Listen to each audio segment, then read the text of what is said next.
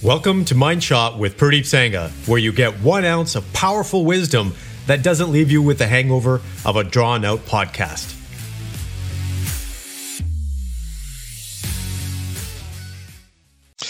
Good morning, complete men. Welcome back to another episode. Today, we're going to continue the conversation about the things that you love can also cause you pain, and and more to the perspective of attachment, because attachment is what really causes significantly more pain and even suffering. Uh, and interesting enough, I just want to answer a couple of questions here because I had some emails yesterday saying, "Hey, Pradeep, is your relationship okay? Are you guys on the rocks?" You talked about you know passion and how you are sometimes if you don't feel passion in your relationship you feel down or whatever it is uh, and my relationship is great. So i just want to answer that for those of you who are asking my relationship with my wife is very strong. We've gone through our ups and downs. Trust me we've had some challenges and not that we don't have any more challenges or we won't have any challenges in the future but we've learned that keeping our passion together is one of the core elements of having a strong relationship. And that's something I'll talk about as well. That attraction, not just physical attraction, but mental attraction, emotional attraction, real spiritual attraction for each other is the foundation of a relationship. A lot of people talk about communication. Yes, communication is one, the most important skill you need to have, but the fundamental building block of a relationship is attraction.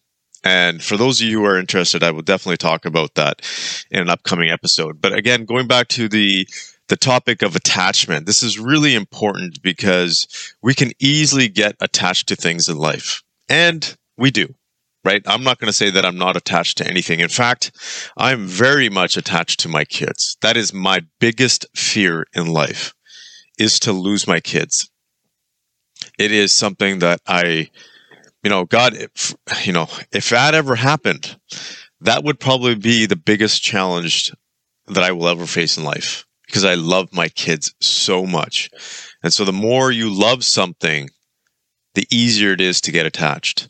And so there's also a method that you can use to help with the attachment because ancient philosophers have talked about this, Buddhists have talked about this, where even Buddhists say that attachment is one of the biggest elements that causes suffering when we get attached to something, what ultimately happens is it becomes a part of us, right? Being a father is who I am. That's a core part of who I am, not only from the perspective of my daily activities, but also my identity.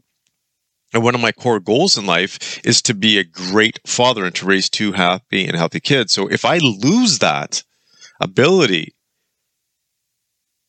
and again, God forbid that I lose one of my kids, then I'm losing a part of myself. I'm losing a part of my identity.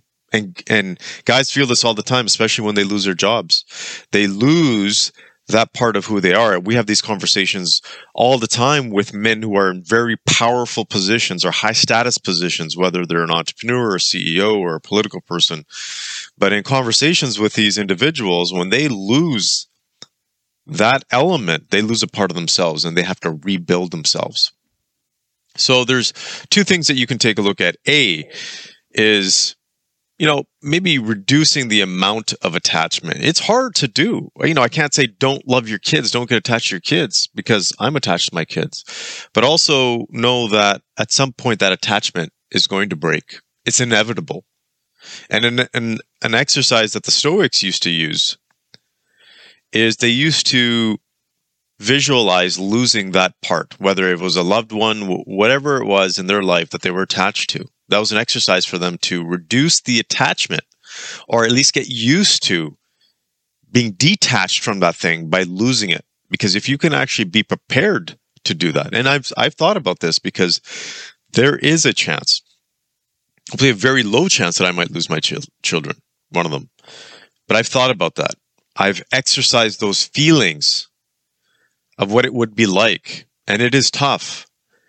But I know that if that ever, that time ever came, that I will be more prepared for it because I've gone through these exercises. Again, I don't do it for every single thing. I do it for the things that I know that I am most attached to.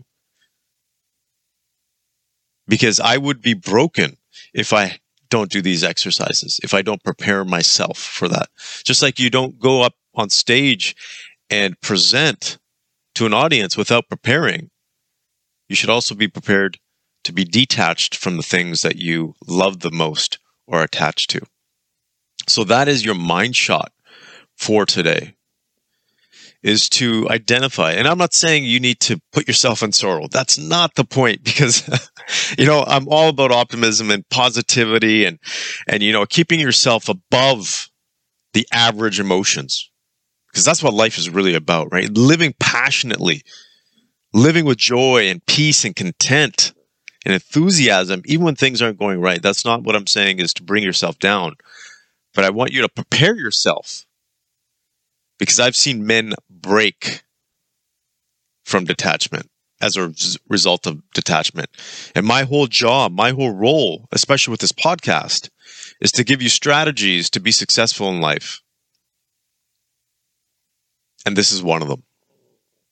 So your mind shot for today is take a look at one of the biggest things that you are attached to in life, whether it's money, your career, or whatever it is, and have just a simple exercise of what would life be like if I didn't have this in my life.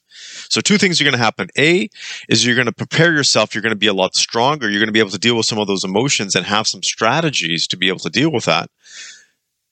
But B, you might actually appreciate that thing in life that much more.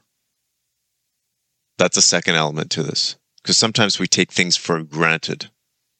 I take my kids for granted sometimes.